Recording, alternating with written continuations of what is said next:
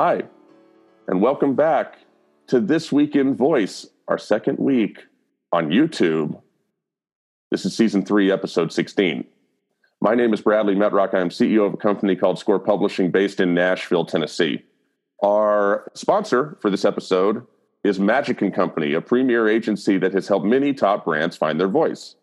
A diamond sponsor of the 2019 Alexa Conference, Magic and Company's Ben Fisher spoke on the, the necessity of marketers to be thinking about how best to represent their organizations in this new voice first era. We recommend them for any company looking to create a voice experience or brand extension within these nascent IoT ecosystems.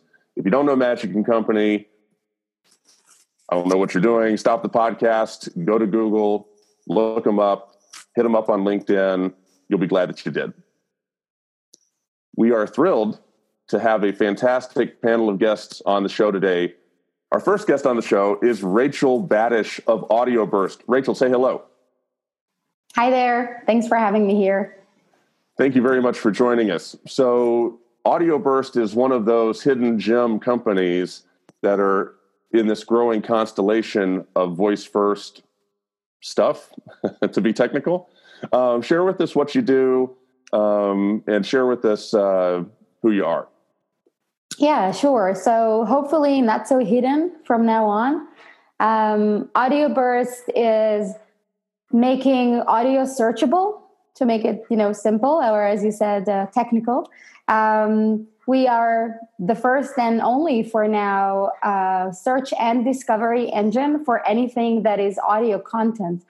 So basically, what it means is that we are listening constantly to hundreds of radio stations, thousands of podcasts, we index, transcribe, segment in real time all of that content. We're talking about 5.5 million minutes a month and actually making it searchable for anyone who would like to uh, receive content from uh, real media. Um, our solution is integrating with cars for an in car experience of search and actually having your own personalized playlist for content. Um, so, just like we're not you know using the radio anymore to listen to music uh, we will use audio bursts to listen to our daily content and evergreen content in the order that we would like to have and also specifically on the topics that interest us. Um, so right now we um, are we started also working with third party apps that are integrating our um, apis and making content um, playlists available for their users and we will be presenting in audio uh, sorry in uh, voice in the car conference also um, in april. We're excited to have you there. That's going to be a great event voice of the car summit. I didn't promote it myself. Thank you rachel. Uh, although i uh, normally don't need an invitation uh, the voice of the car summit will be uh, tuesday april the 9th out in san francisco with audio burst. Honored to have y'all join us. Honored to have you join us today. Thank you very much. Thank you our second guest on the show is Mark Webster of Adobe. Mark, say hello. Hello. Mark, thank you for joining us. Uh, this is your second time on the show. Uh, honored to have you back. Uh, when we had you before, you were uh, hailing from SaySpring, which was acquired by Adobe. Walk us through who you are, what you do for Adobe, and maybe a little bit of your journey between then and now. Um, paint us a picture on what you do. Sure. Uh, it's exciting to be back. Uh, so my background is in product design, and uh, I had spent most of my career building different digital experiences. Uh, and sometime around 2016, uh, started to work with Alexa and realized that we needed design and prototyping tools. The creative community didn't have access to the medium of voice and audio to use in their work. Uh, so I came up with the idea for SaySpring. We uh, launched SaySpring built up the team uh, and was a pretty quick journey. We joined Adobe last April, about a year and a half into the business. Uh, and then here at Adobe, you know, sort of same mission of uh, bringing the creative community, you know, access to, to voice. Uh, in October at our big annual uh, Creative Cloud conference, Adobe Max, we introduced voice prototyping into Adobe XD, which is Creative Cloud's solution for design and prototyping. Uh, and you know we've been uh, working on rolling out additional features in XD, and you know over time I think you're going to see some big and exciting things in the world of voice and spoken audio from Adobe. Such a tease. That's right. um, Mark, thank you very much for joining us and being part of this, this with us today. Yeah, thanks for having me. With that, we get to the news. Story number one our voicebot.ai story of the week. Voicebot.ai, giving voice to a revolution. I say this every week. I'm probably going to keep saying it every week. Great news and commentary site for voice. If you don't know what that is, uh, you are um, not doing yourself a favor. Alexa Accelerator, powered by Techstars, is back for a third cohort. So, this is welcome news. This comes on the heels of um, having a panel at the Alexa conference where Rodrigo Prudencio of the Alexa Fund and two of the companies, uh, Pulse Labs and Jargon, that have been part of the first and second cohort, uh, respectively, of the accelerator, um, were on stage talking about their experience with it. Um, this is uh, this this is good to see, um, and and certainly some big news. Rachel, I want to start with you. Um, as you um, looked at this announcement, and from your role with Audio Burst, um, look at what Amazon's doing to invest in voice in this way. Uh, they're invo- investing in voice in many ways, but investing in voice in this way. Um, you know, share share with me and the audience your thoughts, um, just as it relates to Amazon's ecosystem and you know your thoughts on just the the value of this sort of investment in young companies and startups um, as voice continues to grow? Yeah so i actually think it's it's really great that um, amazon is continuing with the um, with the accelerator pro- acceleration program that they uh, they started offering uh, one and a half years ago i think it was the first cohort. Um, and again, it proves only that um, you know both Amazon Alexa or Google Home, um, and as we can see, actually Siri, um, they just can't make it by themselves. So there has to be some kind of an ecosystem of other innovative companies offering services that are complementary to what um, those big brands are, are offering. And I think it's it's actually very clear to see how you know siri that is not doing it and you know doesn't let us go in doesn't let us do the stuff that we would want to do uh, just like it's done on alexa and google is you know kind of disappearing from the market or at least not ramping up as as we usually expect from um, from apple devices um, so I think I think it's a good sign for developers or uh, voice companies that are now on the rise. I think it's also a good signal for um, uh, investors again to see that Amazon Alexa continues to uh, um, support those uh, those initiatives, and that voice is becoming one of the things that we're still investing in. Um, I think from investment perspective, we do some we do see some investment in the voice industry, but due to you know kind of low ROIs for now, investors are still very um, um, I would say sensitive to voice companies. Um, so just having Amazon actually putting you know more effort into uh, uh, new companies, new initiatives, I think I think it's a great sign. Having said that, knowing Amazon, I'm also a little bit afraid um, for the voice companies. Um, Amazon is being very aggressive with adding more and more functionalities that other companies, um, you know, young companies were were offering, and now it's part of the Amazon offering. Um, so I would keep my eye open when I um, go on that cohort and uh, take advantage of that great ecosystem. It's an interesting point. We haven't seen the equivalent of an Alexa Sherlock scenario, I don't think yet. Uh, no, well, actually, that actually that's not entirely accurate, but we'll come back to that. Mark, your thoughts? Yeah, so in general, I'm a big fan of accelerator programs. The Alexa accelerator is powered by Techstars. Uh, I had a startup prior to SaySpring that we had run through Techstars. Uh, SaySpring was run through an accelerator program here in New York called ERA, which was amazing. So I think it's a really good way to get the the flywheel spinning of uh, a startup ecosystem around the platform. Uh, the Techstars program itself is is great. It's well structured. It's well run. Um, the managing director Aviel, who they have out in Seattle, uh, is is great.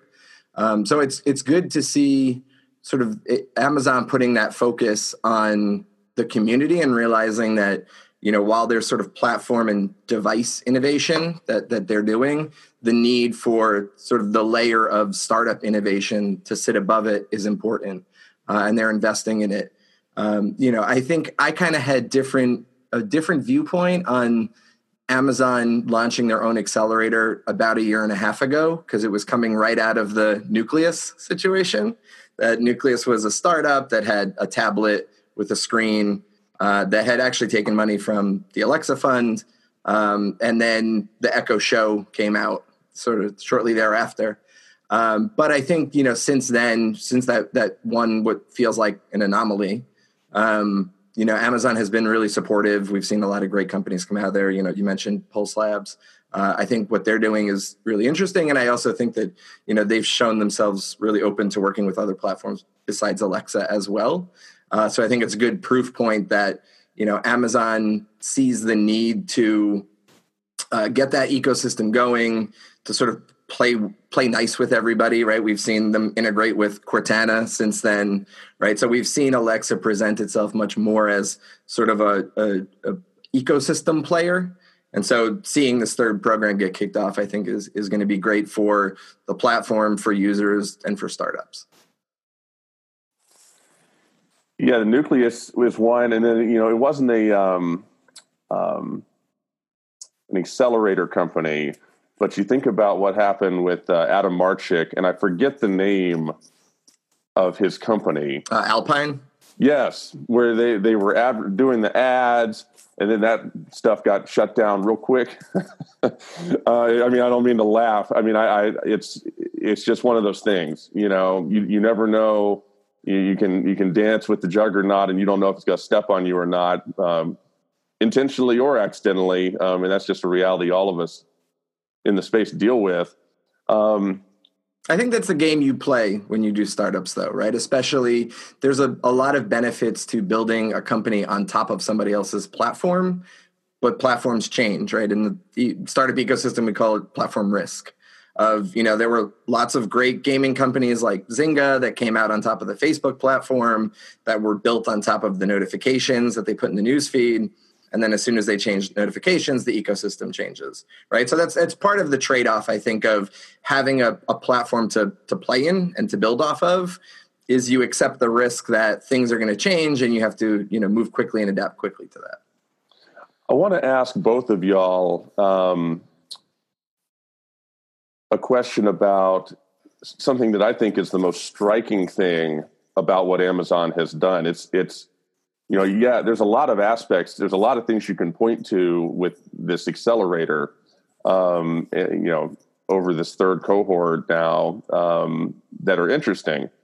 But to me, the most interesting thing is the incredible diversity of the companies that they select they um, they they have this um, incredible sense of self. I guess is what I w- how I would describe it on what they want to be doing with this program. And you know, the first I think the first company that they got on board was Novel Effect, which has gone on to soaring heights um, and and still has tons of progress to go. You know, ton, tons of uh, milestones that we'll be able to see out of them. But companies like Sensible Object uh, that produced the first board game enabled with Alexa, um, and even in the second cohort, like Jargon, um, which does the localization and translation stuff. Um, it's it's uh, they're reaching across all sorts of different capabilities, almost as if they're trying to communicate to the marketplace and succeeding in communicating that hey Alexa can do a lot of things. And if you're not paying attention, you might be missing it. Any particular thoughts on that? Do you share, do you agree, disagree that that's a valuable thing? What are your thoughts? Either one.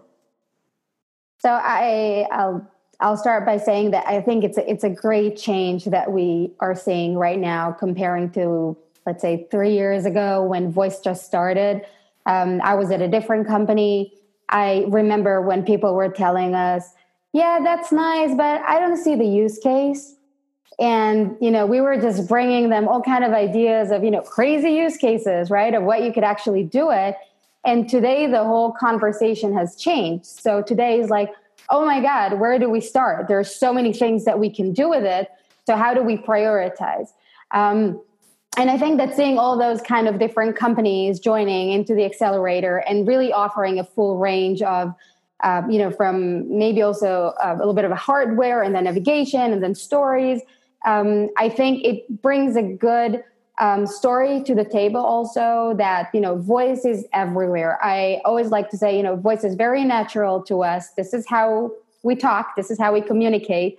Um, we kind of shifted into writing and texting um, and it's funny that we have to learn how to use voice again um, especially when we communicate now with uh, you know computers but that's like it's not going to be hard for us. Maybe it is also hard for us to communicate with other human now but uh, definitely um, an issue also with with those computers.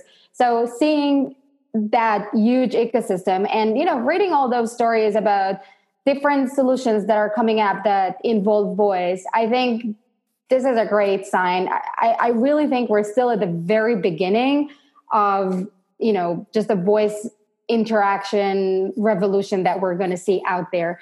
Um, again there's the you know very clear use cases um, kind of like what we had with smartphones. So at the beginning we had the very clear use cases. We were looking for that killer app that is going to change our lives and we're not going to be able to you know not be with the phone. And people are still searching for that. I think the the you know some some kind of quick links right so what's the weather tell me the traffic the news uh, those are stuff that we like to use. I think car is going to be a huge component of how uh, voice activation is actually being used. Um, so anywhere where we're screenless, handless, um, which again going to be very interesting once we get into autonomous cars where our hands are back um, and we could look at screens. So it's going to be a very interesting uh, phase to see how that impacts uh, the voice only um, uh, interaction. But again going back to the story i think the more people will you know let their mind go free with looking for other things that they can connect um, the better this this industry will grow. Um, coming from audio burst we um, uh, we give a whole different perspective. So we're kind of bringing the classic uh, audio experience into this new um, interactive component. So I think that is that's also thrilling for us um, to connect audio and voice also um, in in that one interaction. Mark, going back a step, you you mentioned as I did Pulse Labs, and just to put a button on this, one of the other things that's interesting, which I think that you can appreciate having been acquired, you know, multiple times, including recently. Um, thanks for that year and a half of work you put in on SaySpring there. Um, um, and I, I called this out. I asked all three of them this question at the Alexa conference in the panel. Is it not odd that Pulse Labs had investment from Google and from Amazon? And I, I always get it mixed up which one came first but there was a ton of potential. I mean, that stuff gets weird all the time. You know, an investor doesn't like another investor on the cap table. They take a walk if, if it's, if, you know, they, they walk for less. And yet, even with as much as Amazon and Google have on the line with the success of Alexa and Google Assistant, they both co-invested in a company, you know, and I think that's I, I think that's uh, noble. Your thoughts? I like the noble piece. Yeah. Um, I so my personal experience is I think it can be risky to take corporate venture money depending upon like who the investor is and what the space is. Um, so because you know it, it, it then goes down to if Google could potentially be an acquirer for your company, right? How do they feel with Amazon being an investor? Right? So I think it can be dicey. On the other hand, it allows you to create a relationship with somebody who could potentially be an acquirer and could potentially help you in ways uh, that only some of these big players could, right? So Adobe has a design fund. You know, we invest in companies or in um, various spaces. I mean, I think one of the benefits of Adobe is like we have kind of had this history of being platform agnostic so I think we're kind of in a good place. but when you look at sort of what's happening in big tech, I mean, everybody's sort of racing after the same spaces, right? Everybody has a cloud strategy and is going after a cloud strategy. So there's bound to be some overlap. And so I think that for startups, you just have to make good decisions and accept those trade offs, right? I'm sure Google has acquired plenty of companies that were built on top of AWS, right? Like it's just kind of the reality of where we are, I think, with the big tech world. And to be honest, you know, something like a strategic investment from Amazon at the end of the day is like pretty small potatoes for them, right? So the, the conflicts that are going to come out of those kinds of in, co-investments are so so minor compared to sort of like the broader ecosystem of how the stuff is playing out that I would I would be surprised if there's been some deal that felt close that ended up getting shut down because of you know a conflicting investment like that. So I think it's sort of both, right? I think it's I, I think the the more important part is to be really thoughtful and strategic as a as a startup about who you take money from, why you're taking money from them, and like what you think they could bring to the table. Well put. I just want to comment on that very shortly. So sure. I think that, you know, just having an investment doesn't really tell us a lot. So it really depends on the terms and what those terms are actually saying. I think I really agree with Mark about taking corporate money, um, which could be very beneficial in terms of, you know, making the relationship and having that access to everything. I have to say that getting the money both from Google and Amazon, I think is a little bit too dangerous for a for a startup. So just think about it. Again, depending on the terms, um, it's kind of blocking each other from any option probably of acquiring the company, which may be very risky for any exit um, opportunity. But again, we don't know the terms, and I trust the founders who are um, who have experience, um, you know, that they they figure that out. But it is a very unusual and and interesting case. It'll be yeah, and it'll be interesting to watch too. I appreciate the commentary on that. Uh, we'll keep an eye on eye on them. It's not going to be hard to do. It's great company. Story number two: Congress to Google. Hey, how'd you forget about the Nest's mic? we talked about this a little bit last week. Um, so, oops, there's a mic in the nest. Uh, and uh, Congress now wants to know about it. Um, Mark, I'm going to start with you. Your thoughts, you know, and this article just really speaks to there being some hearings set up and things like that. But if you want to go back in time, you know, if you're familiar with the story, um, if not, we can talk about it. But what are what are your thoughts on um, this discovery of this microphone in the Nest product line. And um, does it matter? Does it not matter? Matter a little bit, whatever. And and then you know, what do you think about Congress getting involved? You know, tell me, share with us your thoughts.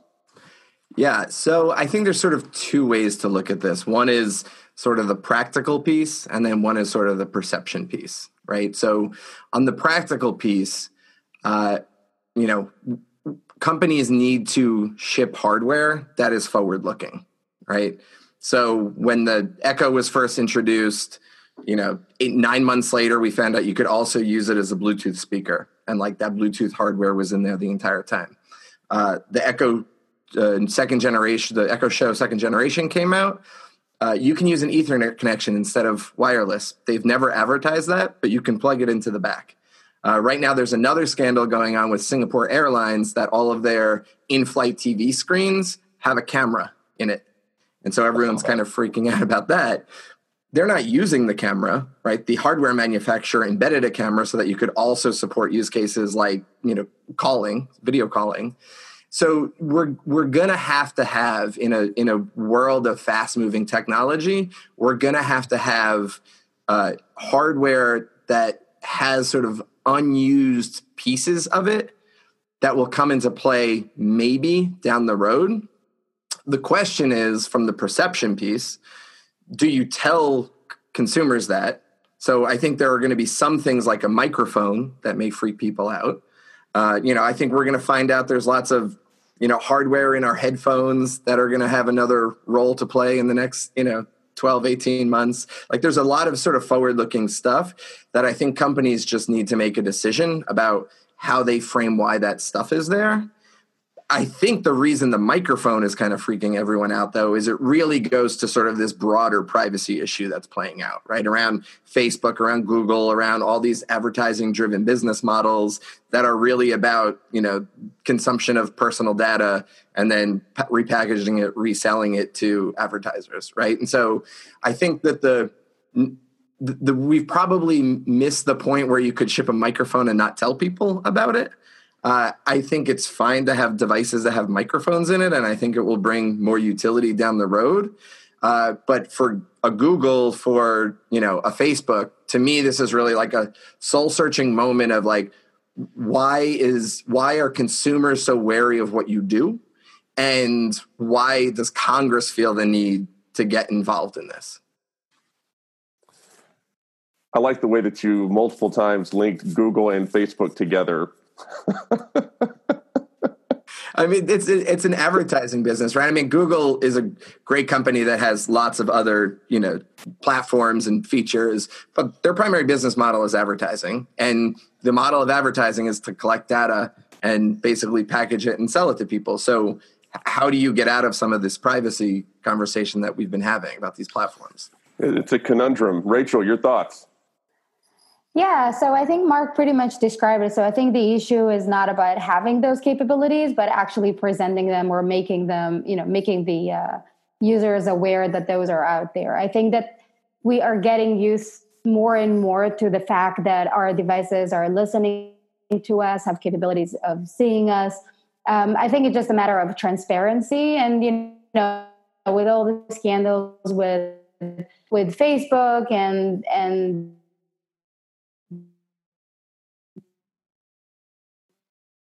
issue in privacy and GDPR, I think it's very important for those companies to understand that it could get there where users will say, you know what, thanks, but not no thanks. Um, and it's not because the user wouldn't want to have it, but they just would want to be aware of, of what they're using. So um, I know a lot of people who have Alexa devices or Google Home devices, and they're muted most of the day.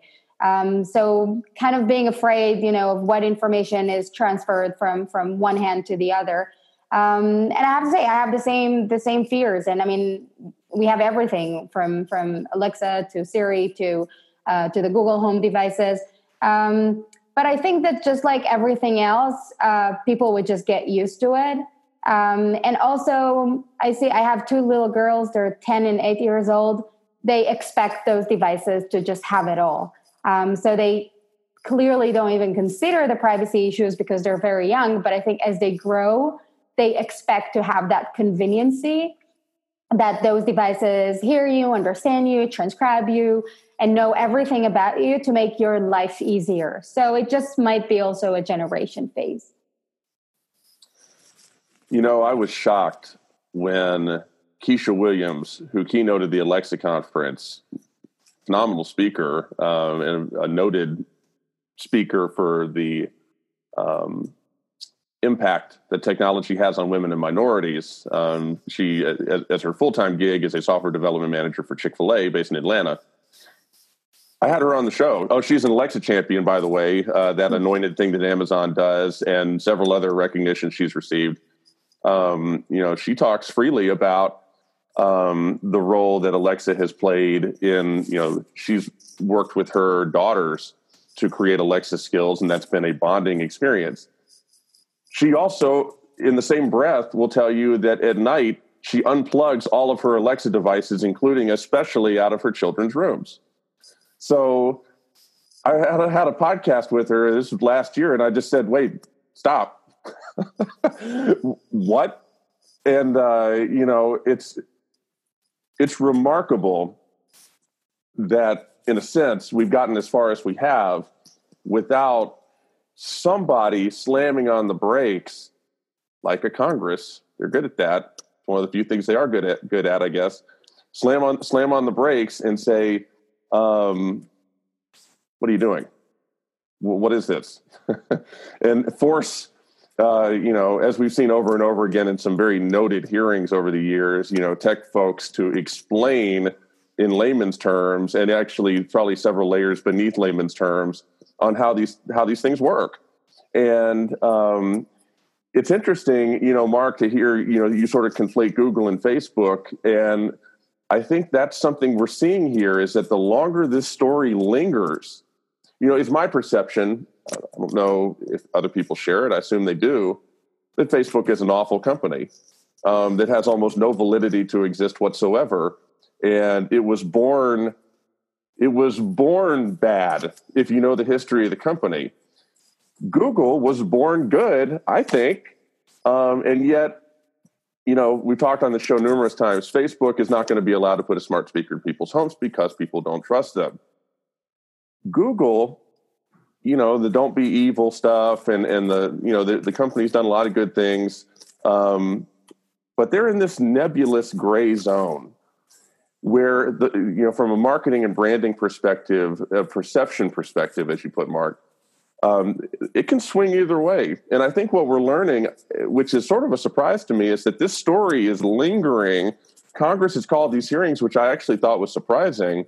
Um, and maybe the perception of them is a little bit different than we thought. And um, from a marketing standpoint, you know, Google better get these folks working overtime to try to nip this thing in the bud, or else people will start to conflate Facebook and Google more, and perception will change. And um, even though Nest was an, an, acquired company and not necessarily fully ingrained in the Google way of doing things. I, interesting time for Google, interesting time for the sector as a whole. Um, that's the way I look at it. Any closing thoughts on that?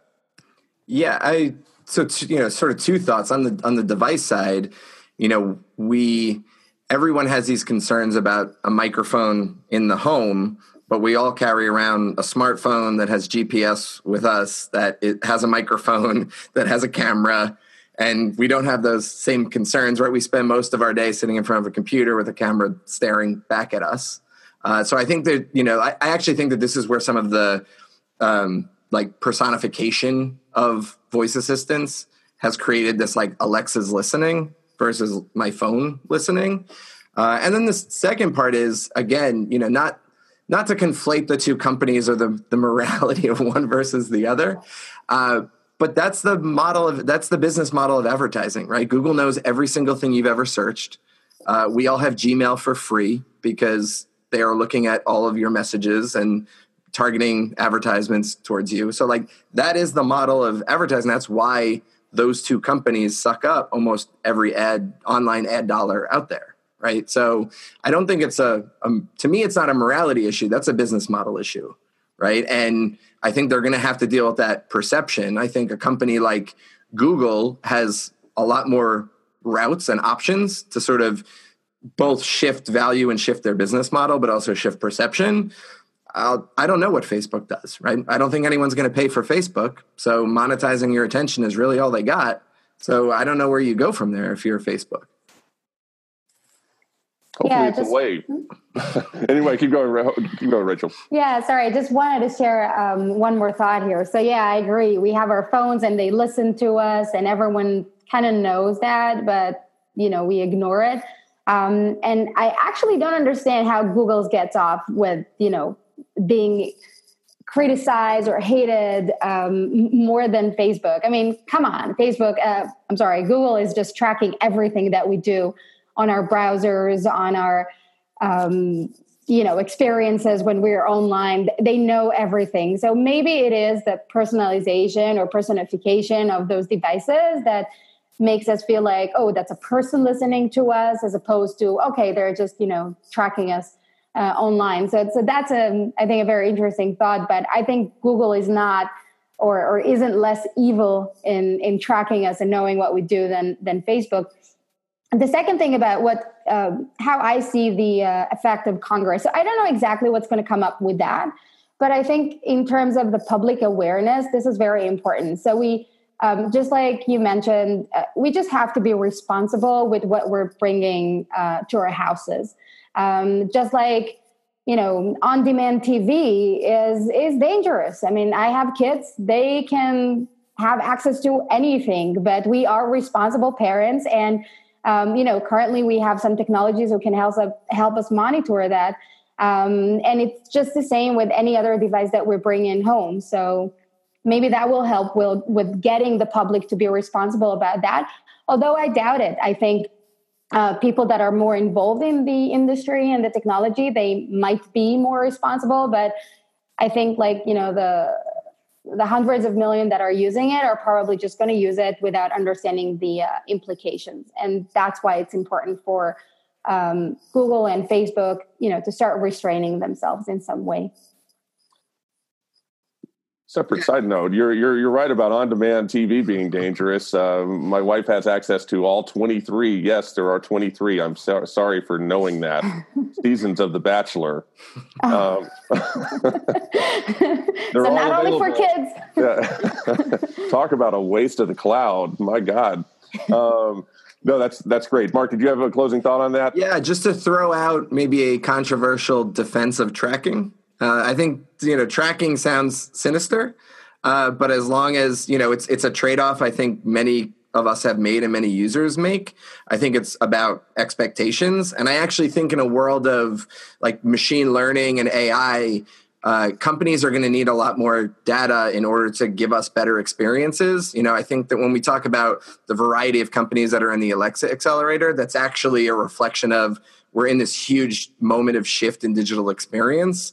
And in order for those experiences to get much better, in order for you know Starbucks to let me just reorder my coffee through Alexa with one voice command, it's going to need to know what I order every day. It's going to need to know, you know, the the subway stop I get off of every day. So I think as long as the the, that relationship between the user and the company is like clear and you sort of know what you're opting into, I actually think the idea of sort of tracking us is going to be a trade-off we all make because the benefit of it is going to be huge. I agree as well, as long as the benefit is it's good for by convenience. But we've seen, and it's not only Facebook, it's done by Google and by other companies, that our data is afterwards being used for other purposes that are not part of the agreement that we had, um, you know, in order to get that conveniency. So definitely, and again, it's about us being responsible and understanding what is it that we're giving up. But. Agreed. Well put. Yeah, appreciate the commentary from, from both of y'all on that. I'm going to combine stories three and four Story number three Cedar Sinai Hospital uh, taps Alexa for smart hospital room pilot. This is an interesting story. Story number four is from CNET, Ben Fox Rubin, who has been a guest on this show. Consumers no longer think voice assistants are mediocre. So I want to combine these not only for time related reasons, but the juxtaposition of one of the best hospitals in the country doing a pilot with, you know, they don't have unlimited bandwidth. They've got to pick and choose what they do. And here they are doing something with Alexa. And then here's story number four, which is basically, eh, you know, consumers no longer think voice assistants are mediocre. Um, that's not exactly a ringing endorsement. Rachel, what um, what are your thoughts? What, if anything, stood out more than anything else to you across these two stories? But more importantly, from your position at Audioburst, um, you are agnostic across the different smart speakers. You're just looking to see where the opportunity is to leverage the capabilities y'all have. Um, what is the state of voice assistants and smart speakers? Is it mediocre, barely more than mediocre, worthy of Cedar Sinai? Where where are we? So maybe I'll start by connecting the second story to the third one. Um, this is really scary. I mean, I I read the story and I'm all in favor of having those devices everywhere, especially you know the elderly hospitals, places where you need to have that connection, and also um, it also Im- improves like it, it makes the hospital uh, staff more efficient. But then again think about all the data that is collected about your uh, personal health situation when you're in the hospital. So um, i know alexa uh, amazon amazon um, are planning hipaa compliancy on alexa. I don't know if it's there yet but i think this is a very important thing to to take a look at so again combining the the second and the third story to begin with about being mediocre or not, I think we see great improvements and advancement when it comes to the smart speakers. Um, you know, also for us, if, if, if you guys, I guess, also had, you know, Alexa two years ago, um, we would try to tackle it the whole day. Like both me, my husband, my kids, oh, that's so stupid, right? Doesn't understand what we're saying. We're not at that stage anymore. I think we kind of learned also how to interact with it. And it keeps on surprising us back. So a lot of things that we would never expect it to do two years ago or six months ago, that is now actually working. Um, so I think that all in all, um, people are still a little bit skeptic or maybe um, understand that we're not fully utilizing the experiences. So it's not HAL um, 9000, but we're still getting to the point where it's, it's getting better. It helps us achieve our goals. And I think that examples like, you know, seeing hospitals taking on this initiatives, um, schools, a lot of schools in technology. My daughters, they have a Google Home at class. Um, so I think we are heading and like in the right direction. And I was pretty surprised to see that um, that article. Actually, I thought people are a little bit more supportive now of those uh, uh, smart new speakers. And, and that author, um, who's like I said, has been a guest on the show, is a big advocate for the technology, and even he presented it that way. Mark, what are your thoughts? What a good goal in life to just be mediocre. Um, so to be fair, so Adobe put out that survey and those numbers. Uh, I'm pretty sure the terms were like somewhat well, work well, and the mediocre was the writer's spin on that. Um, I mean, the numbers are kind of bananas, right? It was 28% of Americans had a smart speaker last year, and 36% have one this year. And 75% of those people use it every day, right? So I think that from the utility perspective, like this chip is is is left, right? Like people want this, people want the convenience of voice, right? And I think to to the earlier point of uh, when we first got these, there was a certain amount of novelty, and people were almost kind of trying to break the experience. Uh, but I think as as users have gotten more familiar with it, uh, and companies have done a better job creating good voice experiences, right? You know, I mean, we came to Adobe to build a design process around creating good voice experiences, so they're continually getting better, both third-party applications and you know the, the core assistants themselves. Uh, so I think it's a good indication of sort of where things are going. Um, I think for the for the Cedar Sinai story, uh, one interesting detail is that company came out of a Techstars powered accelerator that Cedar Sinai did that very similar to the Alexa model. And so it was like a good model of innovation of how to bubble things up, right? And so, you know, to your point, they decided to to do this because they had an accelerator program and had seen sort of that amount of progress. Uh, but I, you know, I, I, think that healthcare is a great, great use case for these kinds of interfaces. You know, and as far as sort of the the privacy and, and HIPAA concerns there, I'm pretty sure Alexa as a platform itself is HIPAA compliant now for at least HIPAA for business. Um, but um, uh, Alexa for business, but uh, there's also been this big push of digital in general in healthcare, right? I mean, digital medical medical records is something we've been talking about for a long time. So the digitizing of that information is nothing new, right? So if you think of voice really just as an interface, and like what's the better way to input stuff into it to give patients access to both services and staff and the things within their room right i think like the use case of voice is sort of really shining in that example I want to comment on the last part uh, that you said, Mark. So I definitely agree, and I think we see a lot of companies that are uh, competing with Alexa in in the health industry coming exactly from that point. So we're digitizing; it makes sense uh, but make sure to you know keep the data in a in a safe place. Um, I'm not sure whether um, Alexa for Business is already HIPAA compliant. I know they're working on it. Um, but I think eventually we might be seeing more of those competitors in hospitals where the hospital knows that the information is staying where it is. Um, but it, it, it is an interesting, again, story to continue and, and follow. And I didn't know they came out of the accelerated. That's very interesting too, of course. We will move on to story number five, which is follow that bird. I don't know what that's a reference to. I, need to Google it and then That's watch a Sesame it. Street movie. Yeah, Google Google it, then watch it, please. Um, and I assume it's Bird. I'm gonna, for the sake of that reference, I'm going to call it Bird. It might be Birdie, but I'm calling it Bird. Bird is an Australian designed smart speaker for children. There's a lot of interesting things lurking in this story. Uh, super interesting to see. Um, I think there's a lot of different ways you could could uh, look at something like this. Mark, I want to get your thoughts.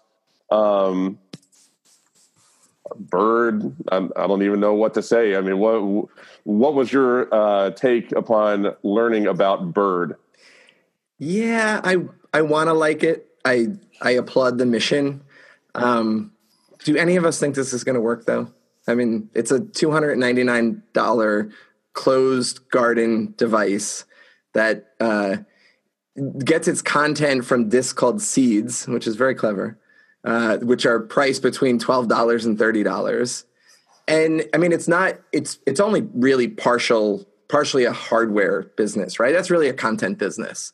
And content businesses are hard, right? And licensing good content. I mean, even the writer of that article sort of mentions at the end of the day, like, if it doesn't have Peppa Pig, my kid's not going to be interested, right? And when you look at a device like, you know, the Echo Dot for kids, which is, you know, 60 bucks, which has dropped as low as 40 bucks, which has access to, you know, the wild library of content that Amazon has restricted for children, right? I, I, I I love the idea of creating a you know a safer space for kids to interact with digital content. Uh, I can't imagine that this is the approach that's that's going to deliver it or it's going to win. Rachel, your thoughts?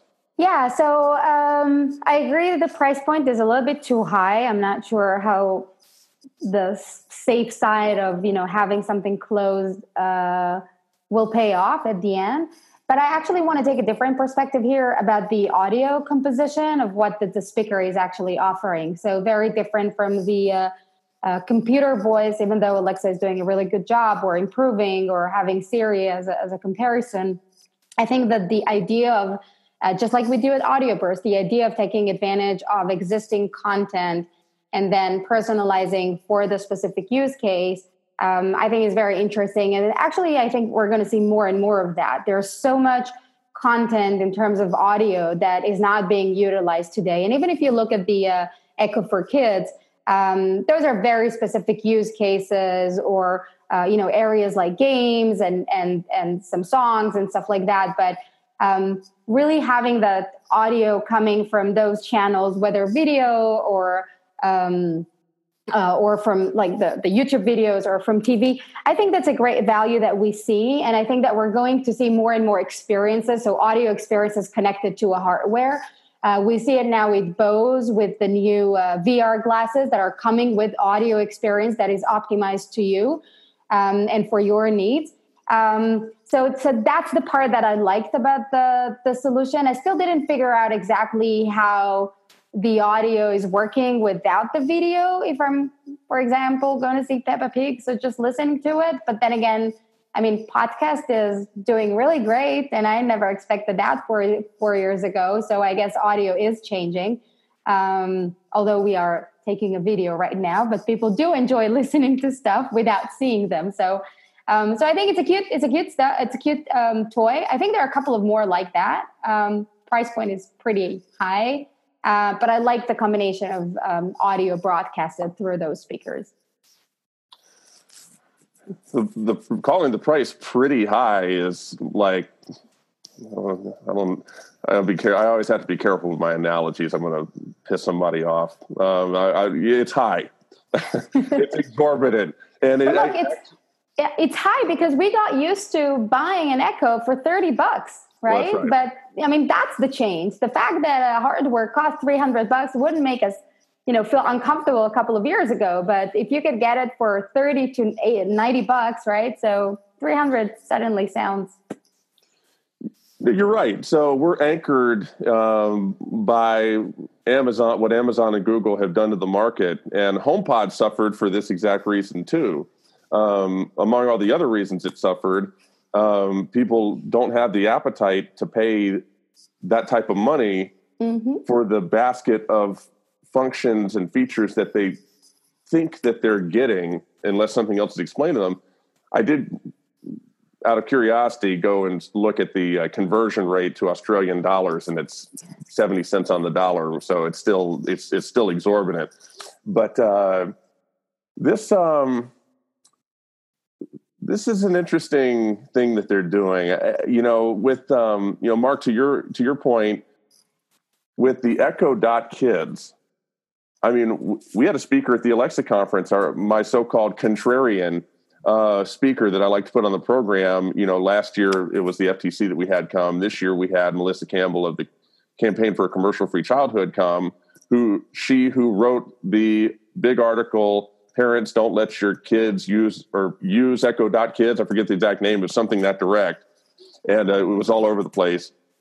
And um, the thing about amazon not only do they have access to the content um, that can make this sort of ecosystem possible and not suck they also have so much on the line. If they don't do if there's stories coming out about children being exposed to something that they shouldn't have been exposed to on the echo dot kids that you're charging you know two to three x the amount of a normal echo dot for um, that you put in all these colorful colors they might as well just walk outside and set themselves on fire. You know like they they they pay a huge, tremendous price for a problem with that. A startup on the other hand this company creating bird if no one follows that bird then then who cares? They go away and and and it, you know everything's all right. It just becomes a footnote uh, in history rather than you know a, a, juggernaut like having meetings on top of meetings on top of meetings and hiring crisis consultants and all the stuff that would happen with them. I, I, I love it for the standpoint of it shows the movement of the industry, but I think you're right. You know, Mark, you called it. You know, I, I'm not I'm not betting on that bird right now. You know, I also think that, uh, you know, personally, I really like Amazon as a company, and I sort of trust them to have a filter of it's not user generated content, right? It's professional content. Uh, so I think there's already a filter there versus like letting your kid interact with YouTube content. Um, but you know, like like bundle, unbundle sort of what the Echo Kids experience is, right? Like, do I one amazon to have a lot more training data around kids voices so that kids with mobility issues or motor function issues can have like more accessibility to the world around them. Like that feels like a good mission right? So i want to make sure that my kid isn't being exposed to bad content. Yes and i think like amazon's professional curation is like the right place to do that right? So i actually think that there's like a they have a whole you know music system that that has you know explicit tags on explicit songs. So they have the ability to deliver music that's not explicit right? So like i actually think that amazon is really well positioned to be able to deliver an experience to my 5 year old daughter that i feel comfortable about way more than giving her access to the open internet right? Letting her use youtube. Um, so I think there's a lot of value that comes out of a product like that beyond just what is like the entertainment value I'm providing one child when I make a consumer decision. Great point. Great point. Rachel, did you have any closing thoughts on that? No, uh, not much. I think it's uh, the um, you know have it, you have YouTube Kids, right? It's the same. It's the same path, and I think that um, we do tend to um, just like you said, Bradley, those companies are not going to risk themselves, you know, with with uh, um, having you know those stories coming out. So I think that we can trust them as long as the curation is done actually as you know very professional. So it's not using AI to do that yet, because I think that could be very dangerous at the moment. Um, so I definitely agree that if I would trust someone to provide me with a with the good content that is not explicit, it will be one of the largest one and not the smaller ones. Definitely uh, agree there. We'll keep we'll keep an eye on the bird uh, here or there uh, over the coming months. Uh, it'll, it'll be interesting to watch. Um, when they go out of business, we're like, what are we going to do with all these seeds laying around? I actually don't know what's the um, um, how uh, how popular is Alexa and Google in Australia. So maybe you know if it doesn't have the expansion it has here in the U.S., those those devices might have a little bit more to offer. So uh, well, there, you're right. There must be something more to the story for someone to yeah. hit back this. Um, but you know, as you pointed out, Mark, you pay thirty bucks for a, a seed. Congratulations, you just paid the price of an Echo Dot mm-hmm. for a seed. You know, so um, that said, it's a it's a smart team behind that company. I mean, the CEO of that company was a former CEO of Sunbeam for like a decade in Australia. So maybe they see something that, that I don't, that we don't. So it will definitely be interesting to see how it plays out. For for sure. Um, Rachel, Mark, thank you both for being part of this week in voice for sharing not just your time but your experience and expertise with us as well. It's greatly appreciated.